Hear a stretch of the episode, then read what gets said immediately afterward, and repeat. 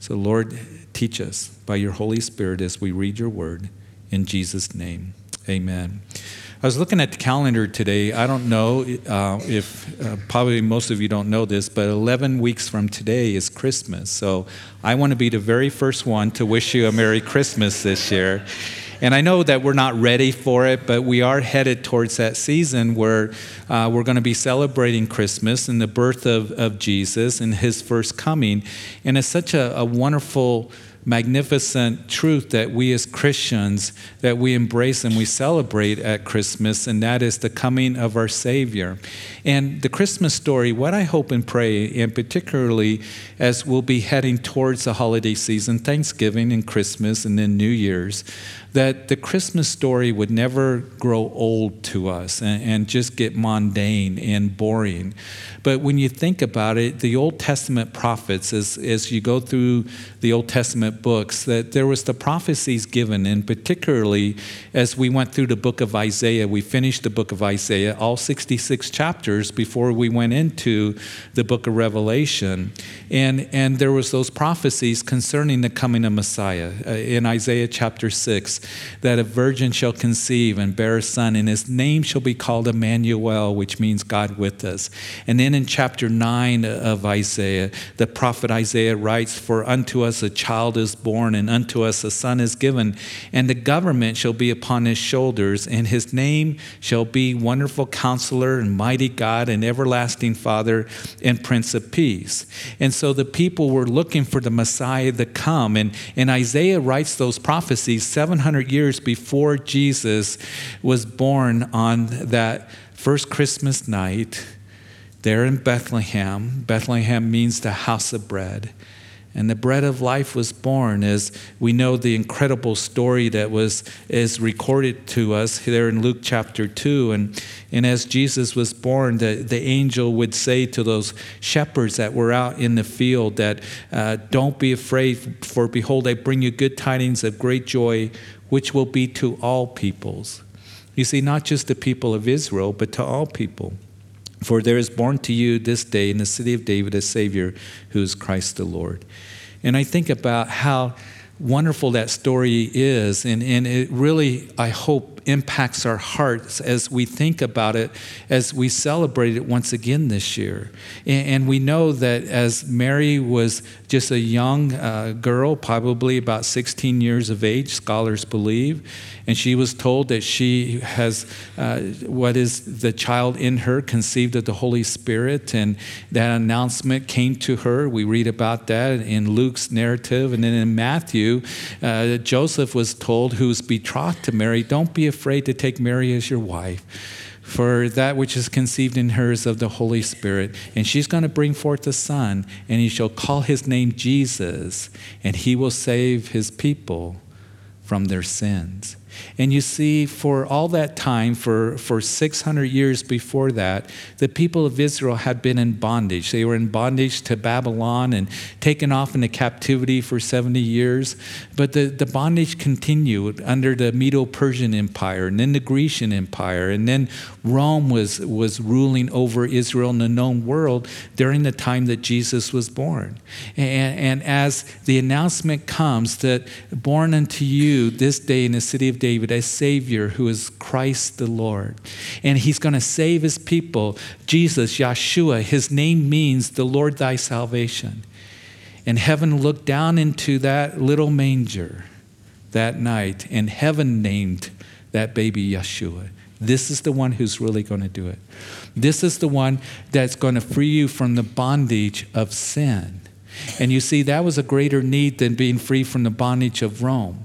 And so the people had been looking for Messiah to come. And, and as you read the Gospels, we know that he's the wonderful counselor because he stood on that hillside in Galilee and he would cry out, Come to me, all of you who labor and are heavy laden, and I will give you rest. And come and learn of me.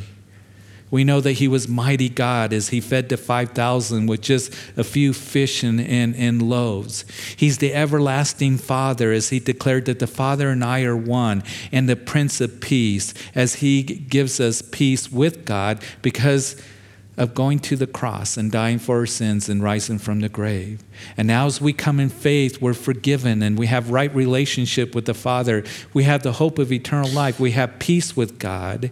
And then we have peace in our hearts as we live for Him. But He didn't establish the kingdom. And the rabbis is interesting uh, uh, at that time of the Old Testament as they would read the prophecies, they didn't quite understand because the prophecies, in Isaiah particularly, would speak about a suffering Messiah, as you read Isaiah 53, for example, the one who would come as a lamb that was led to the slaughter. But then there's also those prophecies that were given that the Messiah is going to come and rule and reign and bring in the kingdom. So some of the thoughts uh, of those rabbis during that time was that perhaps there would be two messiahs that would come that, that there would be the suffering Messiah and then the reigning Messiah. Uh, there was a thought that perhaps that uh, if Israel was worthy enough, then the reigning Messiah would come. But if Israel wasn't worthy enough, then the suffering Messiah would come. And that's why it's believed, some scholars, that the Pharisees, the dedicated ones, were so determined to keep every minute detail of the law and also concerning the Sabbath. Because some of them believed if we keep the Sabbath perfect, perfectly, then the reigning Messiah is going to come. So they were looking for the Messiah to come. They were looking for him to, to set up the kingdom and, and to restore the nation of Israel. And we see that very clearly when Jesus rode into Jer- uh, Jerusalem in the triumphal entry on Palm Sunday. And we know that Luke very uniquely says that as he was making his way from the Jordan Valley up to Jerusalem, that the people were expecting the kingdom of God to be established immediately. So he would stop at that point and he would give the parable of the minas, which we're going to talk about in just a little bit. So Jesus, the people didn't understand, even the disciples they thought he's going to usher in the kingdom. Hey, can my son sit at your left and on your right? But he was talking about dying and suffering and that he would rise again after three days. But he also promised that he would come back.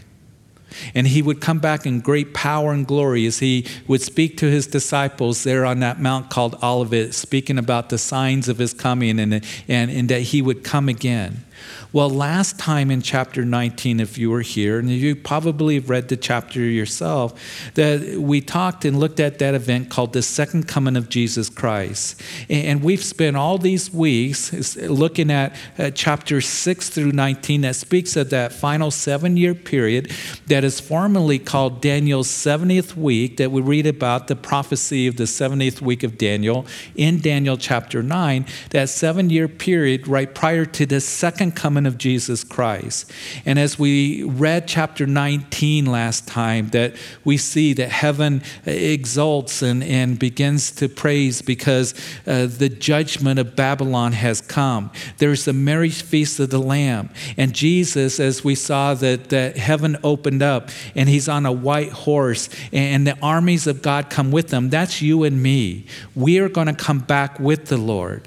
And so he comes on a white horse. He's going to destroy those as the nations of the world are in the northern Israel in the valley of Jezreel or the valley of Megiddo. And they're fighting each other. They will stop to fight him, and he will speak and he will destroy the enemies of the Lord.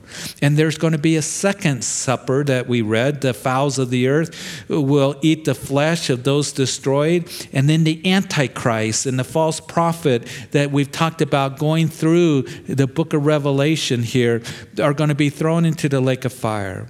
And now, as we move into chapter 20, it talks about what happens after the second coming of Jesus Christ. We know from the other prophecies of Scripture that Zechariah tells us that when Jesus comes back, he will touch down on the mount called Olivet, just east of where the temple was, and the mountain is going to heave in half. It's interesting that they found a fault not too long ago in the 60s that runs right down the middle of the Mount of Olives. And as it heaves in half, there's going to be a river that's going to flow from the Dead Sea to Jerusalem to the Mediterranean Sea. And we read those prophecies that in the millennium reign, what it's going to be like. And we know that the Dead Sea is going to come alive and there's going to be fish in the Dead Sea. And there's going to be actually fishermen that are going to fish out of it. If you go to the Dead Sea today, it's the lowest point on the face of the earth. Being the lowest point on the face of the earth, the Jordan River runs into it, but it can't run out. So the water's stagnant. It is dead, it's full of salt, but it's going to be teeming with life during the millennium reign. Jesus will then at that time judge the nations. We know that the Jews who are alive will be gathered, uh, that they will recognize that Jesus is their Mashiach. And as Paul writes, that in that day all of Israel will be saved. You see, it is Paul that, that would write in Romans chapter 11 Has God cast away his people? He says, Certainly not. God still has a plan for them. And that's the thing for you and I to remember when we do end time prophecy. Eschatology is what it's called, that God has a plan for Israel and God has a plan for the church. And as we talk about the return of the Lord in the rapture, rapture of the church, when he comes for his church, I believe will take place before that tribulation period. And we know that Jesus would say that I come when you're least expected, and an hour you do not know. No one knows the day or the hour. And, and there's the doctrine of the imminent return of Jesus Christ all over the New Testament. And we talked about it quite extensively. But when in the second coming, we know it's going to come at the end of the tribulation period. It's going to come three and a half years after the Antichrist goes and proclaims himself as God and desecrates the temple, as you read Daniel chapter 9, verse 27. Uh, all that is taken place. And so we saw it in Revelation chapter 19. And, we know that as Israel will be gathered, uh, they uh, will recognize Jesus as their Messiah Messiah, that the nations will be judged and the millennium reign of Christ will begin. That thousand year period when Christ will rule and reign here on the earth from Jerusalem. So, looking at chapter 20, again, Jesus coming back, destroys those who are fighting against him, where those nations of Armageddon are gathered. The Antichrist, the false prophet, we saw thrown in the lake of fire. And we read in chapter 20 now, verse 1 Then I saw an angel coming down from heaven, having a key to the bottomless pit and a great chain in his hand. And he laid hold of the dragon, that serpent of old, who is the devil and Satan, and bound him for a thousand years. And he cast him into the bottomless pit and shut him up and set a seal seal on him so that he should uh, deceive the nations no more till the thousand years were finished. But after these things, he must be released for a little while. So there is this nameless angel that comes and binds Satan uh, with a chain. Um, it's not Jesus, it's not the archangel Michael. It's not a mighty angel that we've seen described to us in the book of Revelation. It's an unnamed angel. And he binds Satan, which will last for a thousand years, one single angel. It's not a host of angels. And the reason I bring that point out is because sometimes even Christians can kind of picture Satan as the opposite equal of God or, or almost that way. And there's this you know, he has equal power and there's this cosmic struggle going on, and God eventually is going to win out ultimately. This is not the Star Wars mentality, folks, you know, of, of the force and then, you know, the, the evil side and, and all of this. He will be Satan thrown into the bottomless pit, the abyss, by an angel. There's a regular old angel, is what I read here. And that bottomless pit we have seen here in the book of Revelation, the, the abussos. Uh, it's interesting that when Jesus was with his disciples and when they got into a storm, they thought they were going to sink, and Jesus calmed the storm. And, and then they would go to the other side of uh, the Sea of Galilee, where the area of Gadara. And on the east side of the Sea of Galilee, uh, where the Gadarenes were, is a demoniac, and he comes running down. There's actually, Matthew says, two of them. And Jesus, as we know, would say, You know, what is your name? And, and, and legion, many demons. And, and the demons would beg Jesus not to have them be cast into the abyss. So this abyss that we saw in chapter 9, when the bottomless pit is opened up and these demon like locusts uh, come out and they torment men for a number of months. Uh, we saw the bottomless pit again mentioned in chapter 11 of the book of Revelation. So here Satan is bound up by an unnamed angel uh, using one hand. He has a chain in the other, he has one. He, t- he takes Satan and he you know, body slams them into the bottomless pit, you know, and then bounds them up. And he is bound up for a thousand years. And it says that it is sealed, the bottomless pit, for a thousand years. That means he is not going to get out. It is sealed. It's a very strong word, by the way. The same word that is used when the Bible says that you're sealed by the Holy Spirit of promise. And as the Holy Spirit of promises in you for the day of redemption, that's what you're learning, young adults, in Ephesians chapter 1. That it tells us of the security that we have in Christ as we come to Him. So Satan is bound up and and, and here we see that Satan is gone for a thousand years from the earth. The nations will be deceived no more. Revelation 12 says that he's the accuser of the brethren. He's called a deceiver. He's called in Scripture the father of lies. He's called a murderer. And unfortunately, he continues to effectively deceive today. There will be no more deceiver during that time, during the millennium reign.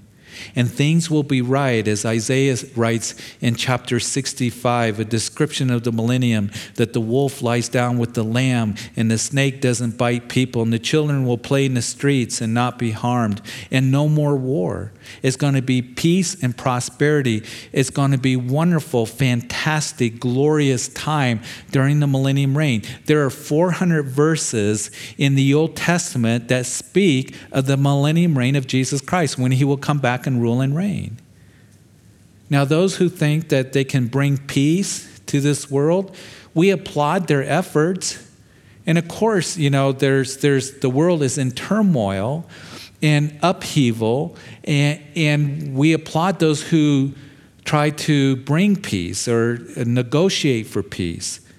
But ever since Jesus ascended up into heaven after his resurrection, there has not been one day of peace on this planet.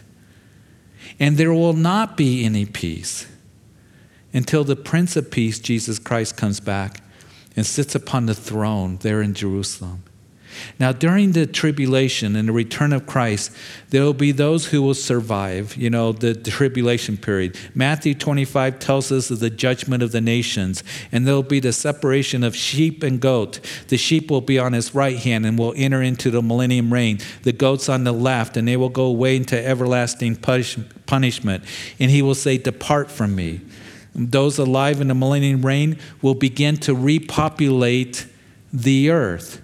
So, for a thousand years, the earth is being repopulated. Now, some of the things that we know about the millennium reign from the passages of Scripture, I'm going to kind of uh, mention these and give you references so you can look it up yourself because there's a lot of teaching out there today that takes us away from or suggests that there is going to be no millennium reign of Jesus Christ.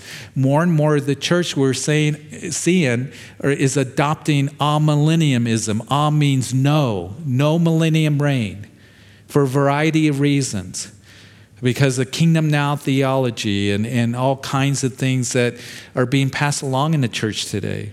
But what we know from the millennium reign from the passages of Scripture, and keep in mind that in Isaiah chapter 2, that Isaiah, in the latter days, these things will come to pass, Isaiah, write it down. And we know from Isaiah chapter 2, as well as Ezekiel chapter 17, that Israel will be the superpower of the world. It, it will be the leading nation uh, in all the earth, and the center of Israel will be the mountain of the Lord's house. During the millennium, the citizens of earth will acknowledge and submit to the lordship of Jesus Christ. It will be a time of perfectly administer, enforce righteousness on the earth. Again, Isaiah chapter 2. He's going to Psalm 2, as that messianic psalm tells us, he's going to rule with a rod of iron. We know during the millennium there will be no more war. Matter of fact, Isaiah chapter 2, verse 4, that they will beat their swords into plowshares, their spears into pruning hooks. Nation will not lift up sword against nation, neither shall they learn of war no longer. It's interesting. A couple months ago, my family and I, we were in New York, and one day we went to the United Nations. And in the, the entrance of the United Nation has that verse from Isaiah chapter 2. And it, it sounds nice but that verse is not going to be full, you know, uh, come to pass or be fulfilled because of the efforts of the United Nation. It's when Jesus Christ comes back. During the millennium reign, King David will have a prominent place in the millennium earth, ruling over Israel.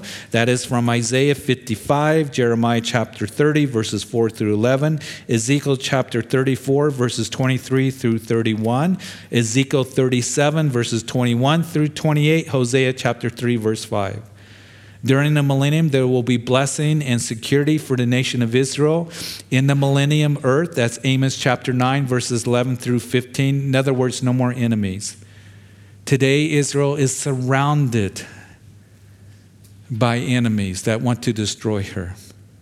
The millennium is a time of purity and devotion to God. Zechariah chapter 13 verses 1 through 9. We also know from Zechariah chapter 14 that the nations of the earth will come up and they will celebrate the Feast of Tabernacle there in Jerusalem every year.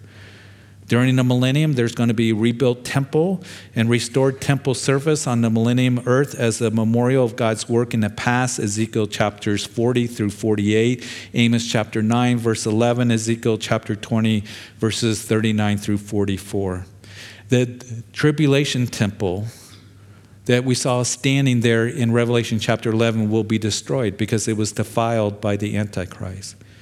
So the millennium is, is important because it will demonstrate Jesus' victory and worthiness to rule the nations. And as we continue here in verse 4, and I saw thrones, and they sat on them, and judgment was committed to them. Then I saw the souls of those who had been beheaded for their witness to Jesus and for the uh, word of God, who had not worshiped the beast or his image, and had not received his mark on their foreheads or on their hands. And they lived and reigned with Christ for a thousand years. It's interesting verse here. John sees thrones and those who sat on them. Now, who are they? Well, we're not sure. Or some have suggested that it's the 24 elders that we saw on 24 lesser thrones around the throne of God there in Revelation chapter 4. And judgment was committed to them.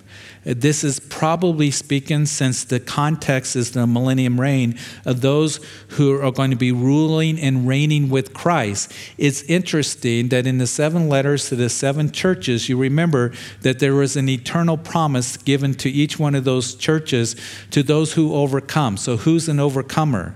Well, you go to 1 John chapter 5 verse 5, he who overcomes is one who believes that Jesus is the son of God.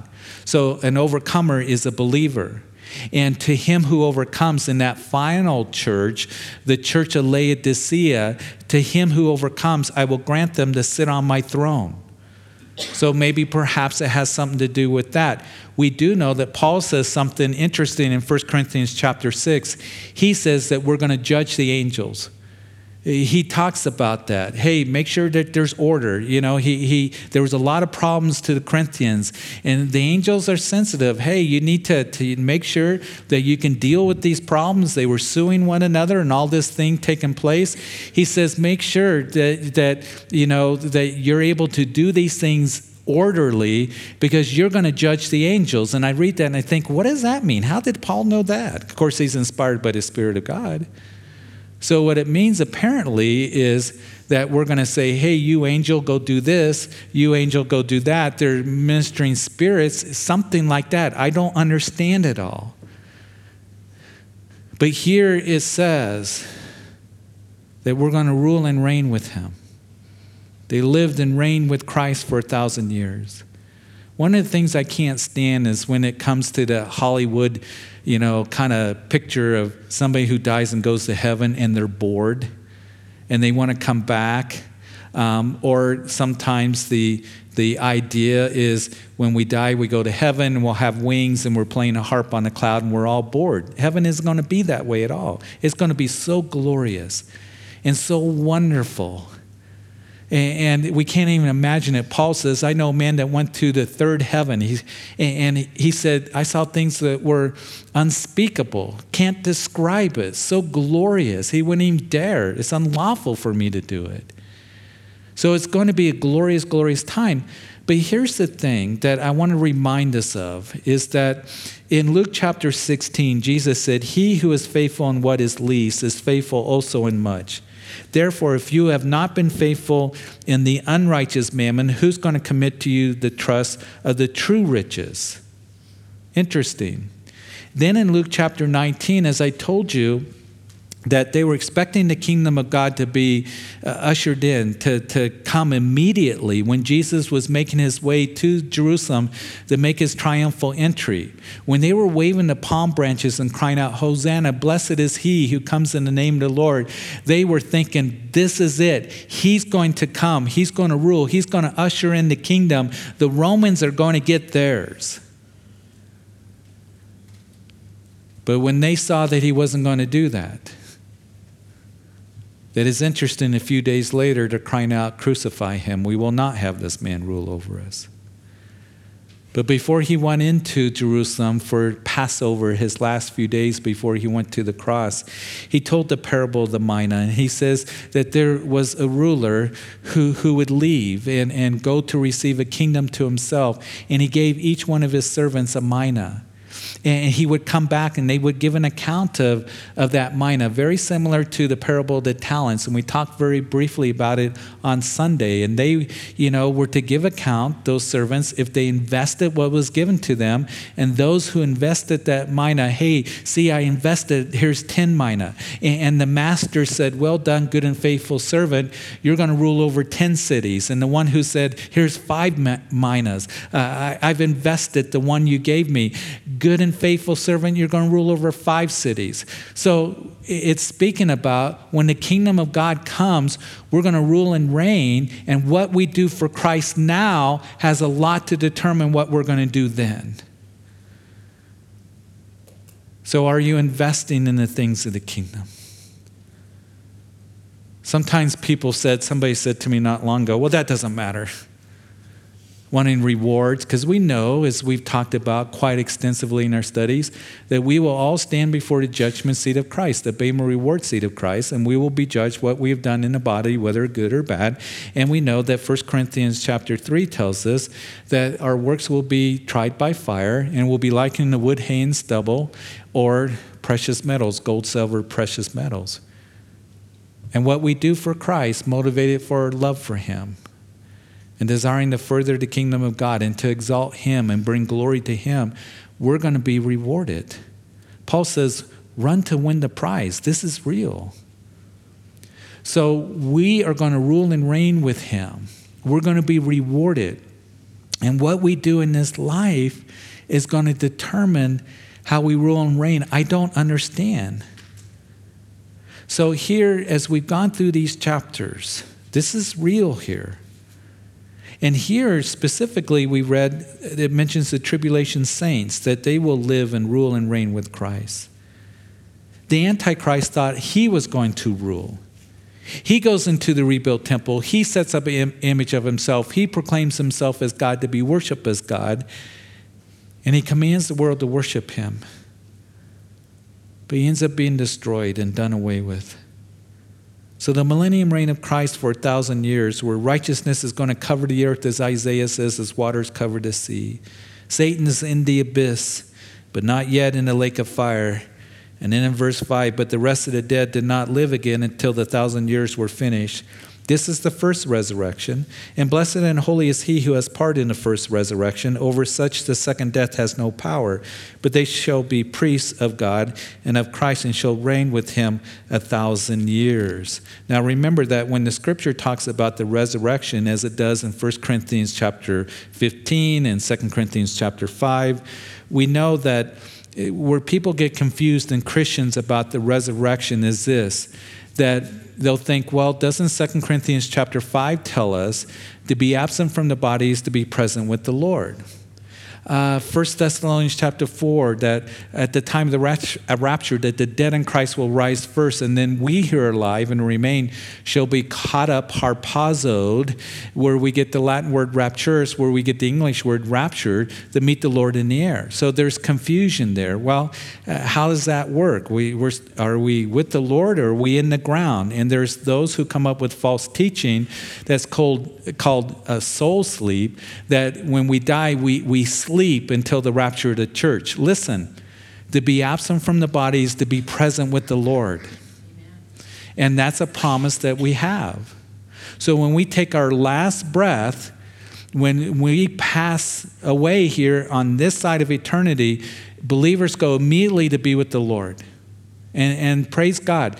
But I've done a lot of funerals where we go to the cemetery and we'll put that body, you know, it's in a casket or in an urn, we put it in the ground.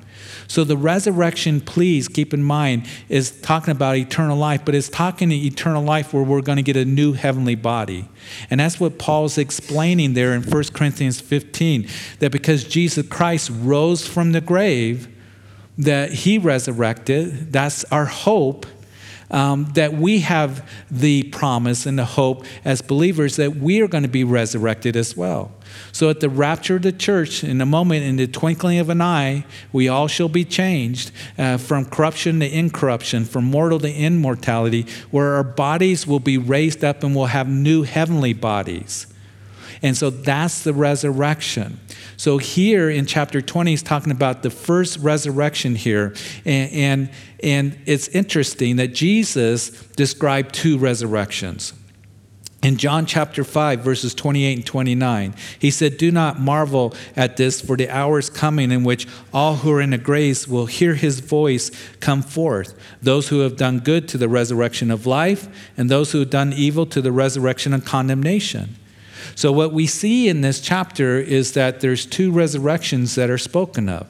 Now, the first resurrection, Paul writing in 1 Corinthians chapter 15 verse 23 concerning the resurrection that will happen each one in its own order Christ the first fruits afterwards those who are in Christ at his coming. That's all the first resurrection. You want to be part of the first resurrection. And those of you who are believers you will be a part of the first resurrection that the Lord will ascend from heaven with a shout, with the voice of an archangel, the trump of God, and the dead in Christ will rise first. So that is the first resurrection. And after talking about the resurrection in 1 Corinthians chapter 15, the longest chapter in, in 1 Corinthians, Paul concludes by saying, Therefore, because of this, remember, whenever you see that word therefore, stop and see what it's there for. Because of the resurrection and the promise of the resurrection, you be steadfast and movable, always abounding in the work of the Lord, knowing that your labor is not in vain. So, the first resurrection, it's interesting that the rapture of the church. In the Old Testament, Daniel chapter 12, verses 1 and 2, it gives us indication that the old tribulation saints are, are going to be resurrected at the end of the tribulation period, and also the tribulation saints as well during that time. So, each in their own order. So, the resurrection uh, taken place and then in verse 7, now then the thousand years have expired. Satan will be released from his prison, will go out to deceive the nations which are in the four corners of the earth, Gog and Magog, to gather them together to battle, whose number is the sand of you know, the sea. So the thousand years are over. Satan was bound up. The bottomless pit, that is the abussos, was sealed. And all of a sudden, he's let go. He's loosed. And this is amazing what we just read here. He leads one last rebellion, and he takes many living in the millennium with him. Those who numbered the sand of the sea, nations and peoples deceived. He mentions Gog and, and Magog and, and, here in, in verse 8. Uh, Gog and Magog to gather them together to battle, whose number is the sand of the sea. Now, people again get confused. They think, is this the battle of Ezekiel 38 and 39. Uh, Gog and Magog mentioned there. This is not Ezekiel 38 and 39. Ezekiel 38 and 39 will take place before the millennium reign. And we've talked quite a bit about Ezekiel 38 and 39. Matter of fact, it may be the next major war in the Middle East. There are stage setting events taking place even as we speak, even right now that we're seeing the confederation of nations that are going to come against Israel, led by Russia and Turkey and Iran. And they're going to come to the mountains to the north. Guess who's just north of Israel today? On their border in Syria, Russia, Turkey and Iran coming together, this confederation of nations that will include also others of North Africa in this massive invasion against Israel, and God will intervene and destroy those armies.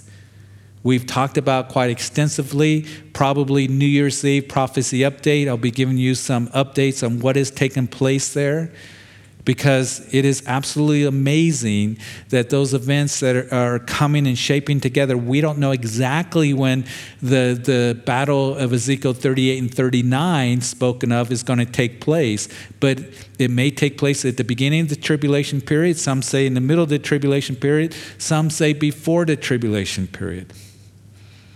I've told you what my thoughts are. I think it's going to happen before the tribulation period. But we'll do an update on New Year's Eve. So you got to come back, all right? That'll be in 12 weeks, all right? so here, the first resurrection is spoken of. And then the thousand years Satan is let out, leads this one last rebellion against, you know, the nations. The people born in the millennium, uh, they still, there needs to be an inward embrace of his lordship. I, I, marvel at this. It really shows the depravity of man. We say that, you know, there's sinful rebellion because the condition of the environment around us. Here it's a perfect environment. For a thousand years, no violence, no wars, no evil. Jesus is ruling, reigning on there in Jerusalem, and still many rebel against God at the first opportunity. The problem isn't just environment. It's the heart. And now they have a choice they, they didn't have. Remember in the millennium reign that he's going to rule with a rod of iron. It's going to be an enforced righteousness. And all of a sudden, they have a choice to rebel. And this is the last rebellion accepting and aligning with Satan and his, and his lies. And listen, why is this? Because God is love, and love demands a choice. When I asked my wife Sue to marry me 30 years ago, I didn't force her to marry me.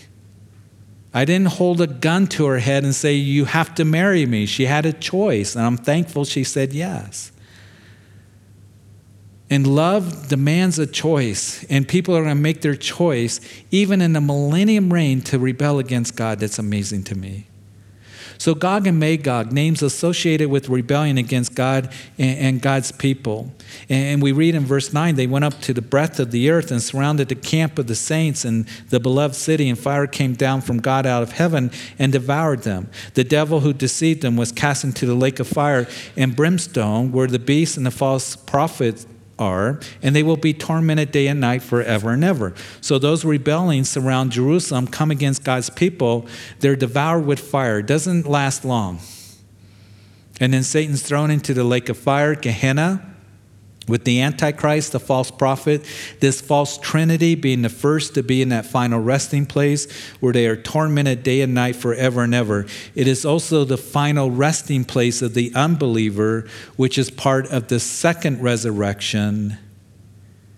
You don't want to be in the second resurrection. Verse 11. Then I saw a great white throne and him who sat on it, from whose face the earth and the heaven fled away, and there was no, found no place for them.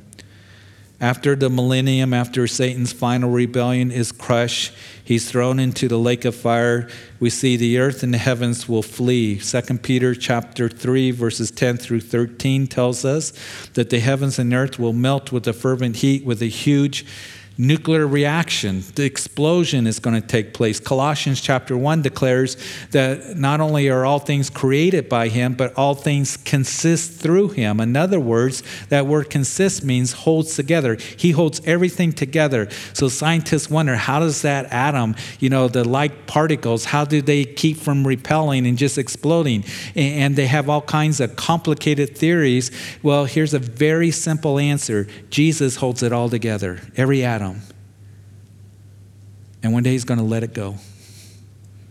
And it's just going to go up and explode in a big nuclear reaction. The heavens and the earth that we now know are going to melt away in a fervent heat.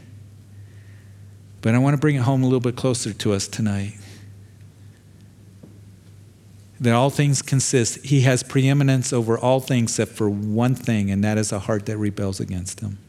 Because he will not force you to follow after him. Oh, he'll chasten you, he'll go after you, but he won't force you.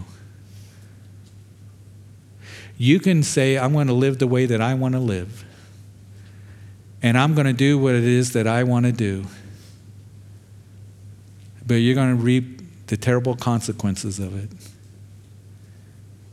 And he desires to hold your life together if you will let him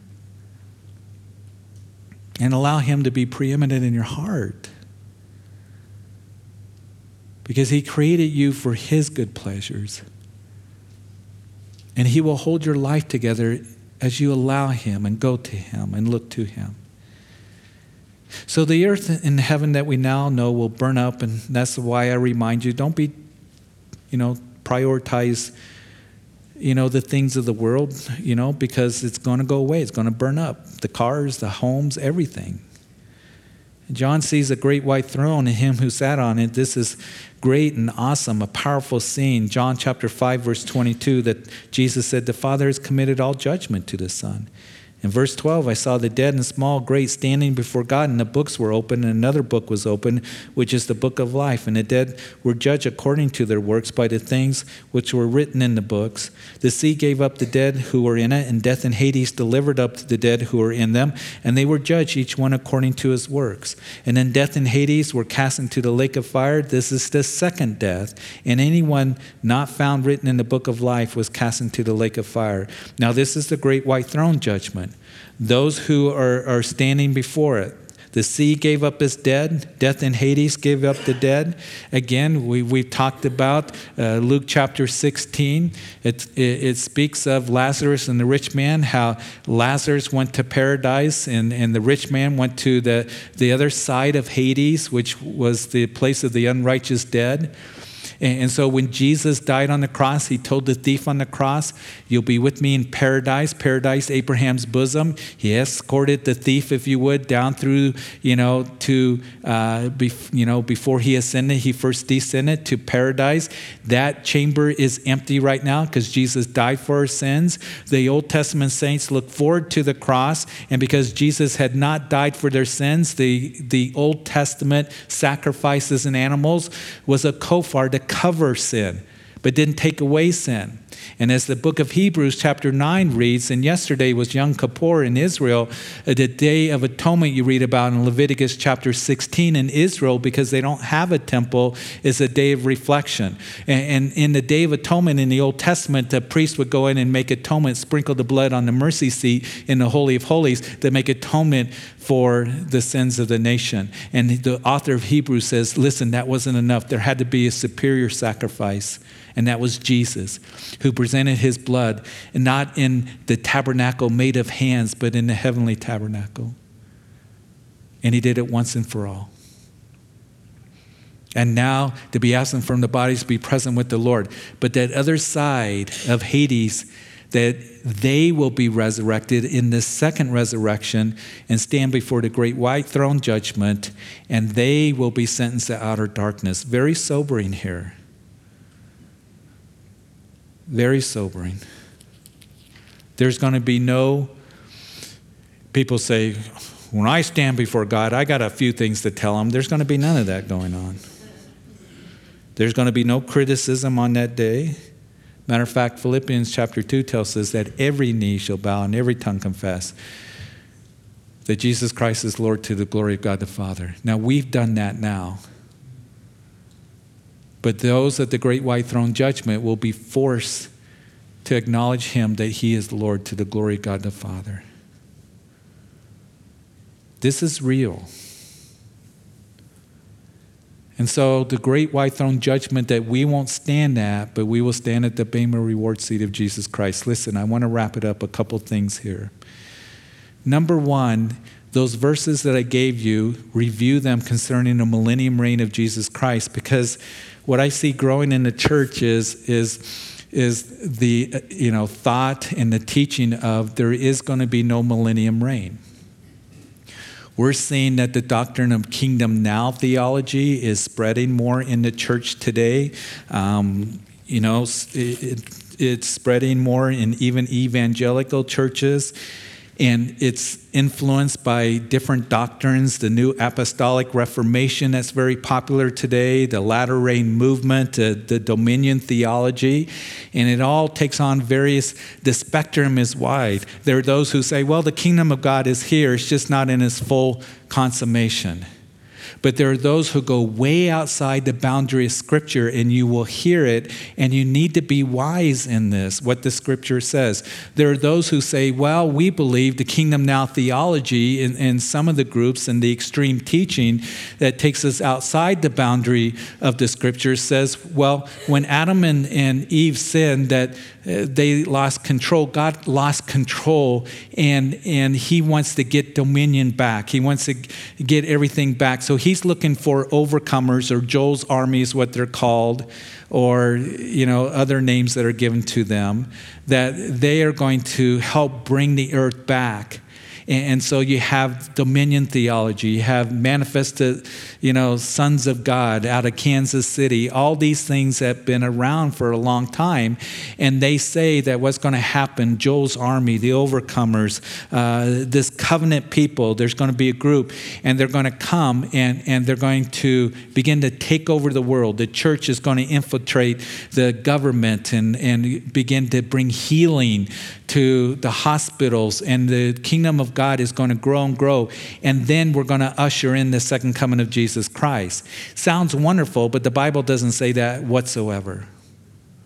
And I have met those who have called and, and, and talked to me, and they say, well, we're prophets and we're going to infiltrate, you know, the government and the school boards and all of this. Listen, I think that Christians should be involved in politics if God has called them.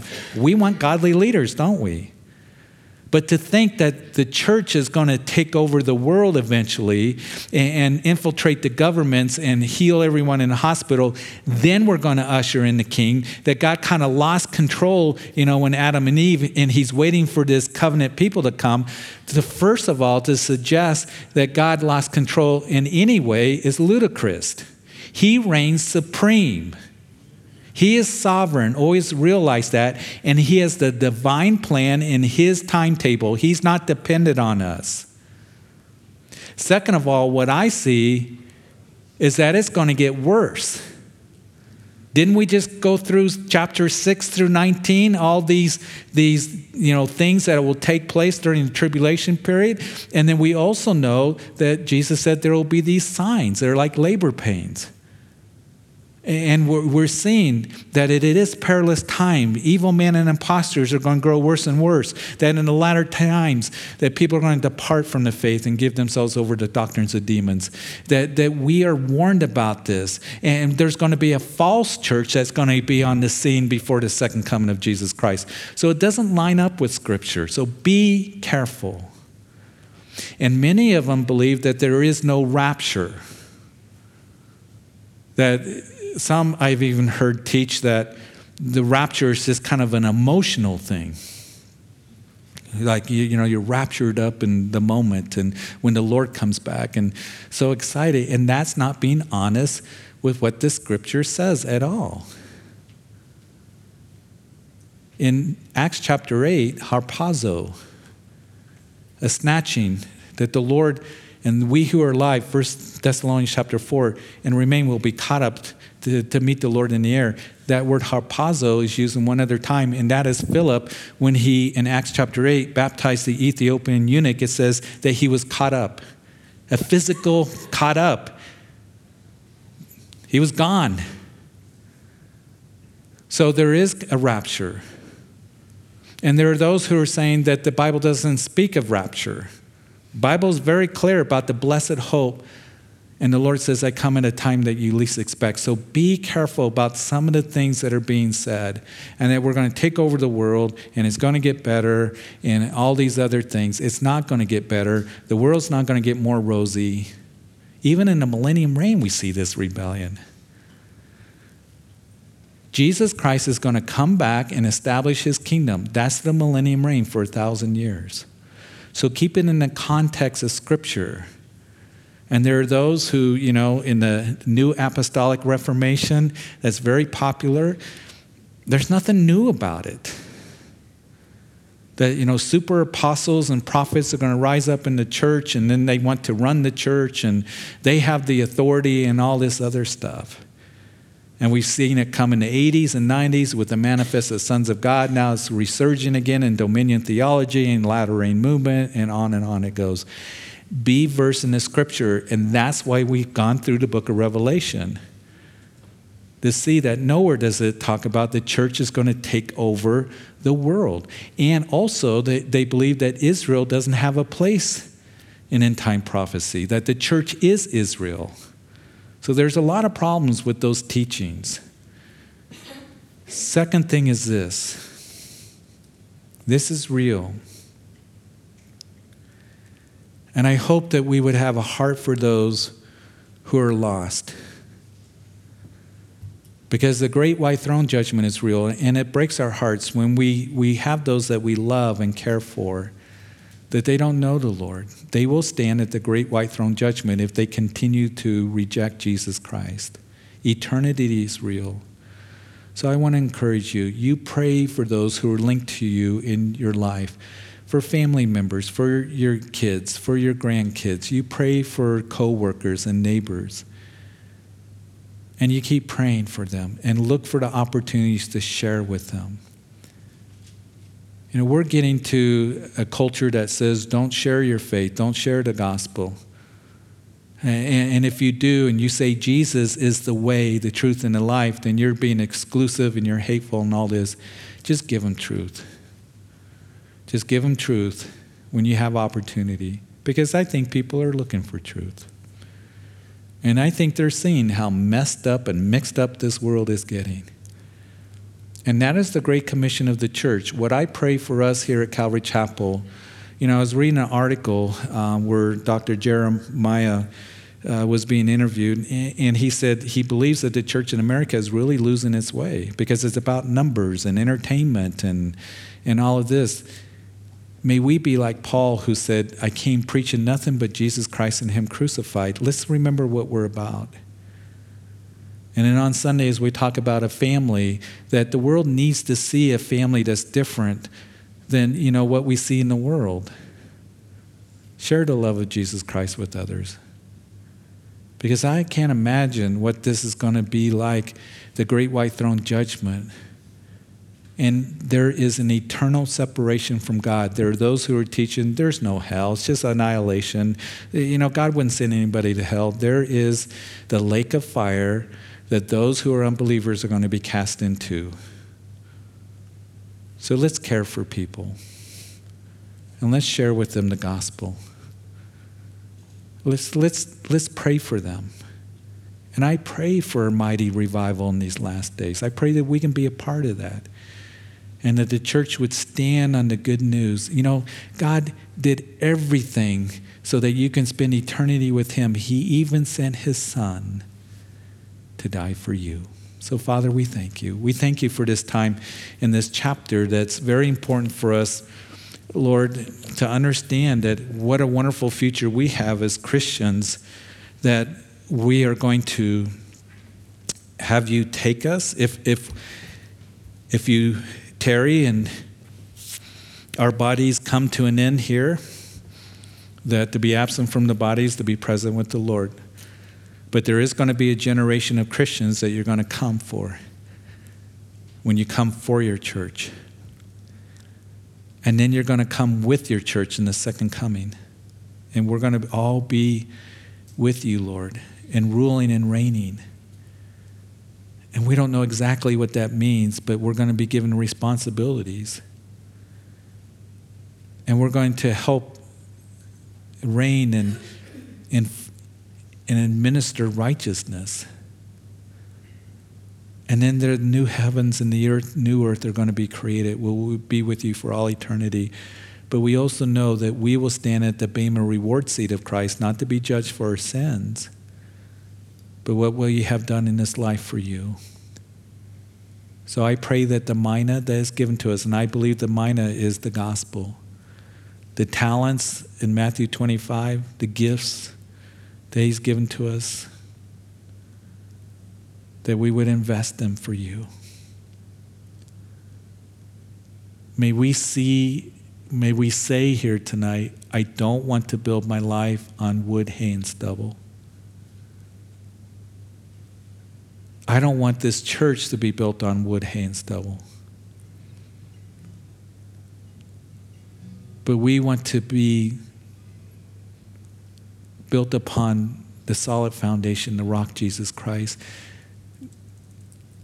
we want our works when they pass through the fire, and none of our works are perfect. We know that, Lord. We want to have precious metals. We want to live for you and prioritize you, be used of you. Not to be distracted so much by the cares of the world and life and how comfortable we can be. We want to be committed, especially in the days when we're seeing the upheaval, when we see the storm clouds gathering, when we see these signs, the birth pangs around us, that is crying out to us that the Lord is coming back, and that we would have a heart for the lost that are in our lives, because we all have a mission field. We would pray for them, share with them, that we would be a witness with our lives. Lord, that they would see something of you being worked out in our lives, the love that we have, the gentleness. Daniel, it says that he had an excellent, excellent spirit. They, they knew that. And may we have an excellent spirit within us because we're looking to you. It's, it's not a haughty, proud, prideful kind of way, but Lord, just being yielded to you and open to you and led by you. To have a heart for people. Because these things are real that we're reading. Eternity is real, and there's going to be two resurrections. And I'm thankful that we're here tonight, that as believers, we're going to be part of that first resurrection. And I do want to pray if there's anyone that's here tonight or listening to this message or on the radio later, that you've never given your life truly to Jesus Christ. Maybe you grew up in the church. Maybe you thought you were fine, a good person. Maybe the other side of the spectrum, you thought God could never forgive you. Jesus died for all of your sins. And whoever you are, you need Jesus. He's the only one that can save you, not a church, not yourself, not anyone else. He is Lord. He is the Savior of the world. And he died for your sins and he rose again. And he's saying, Come, believe in me.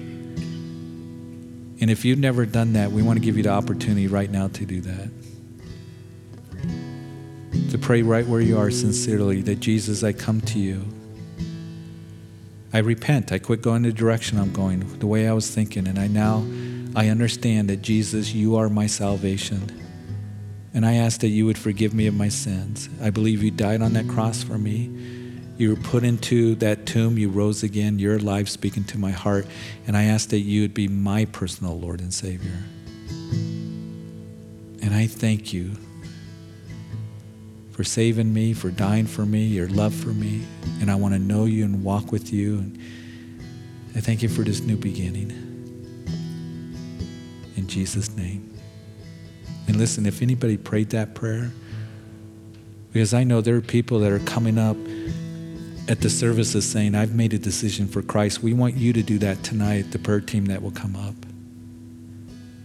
And Lord, may all of us, as we leave this place, just marvel at the incredible future that we have, but also having a heart for those.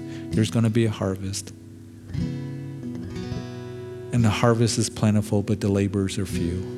And we want to labor for you. So, Lord, bless our evening, the rest of our week. Keep us safe on the roads. tomorrow Tomorrow's the first winter storms.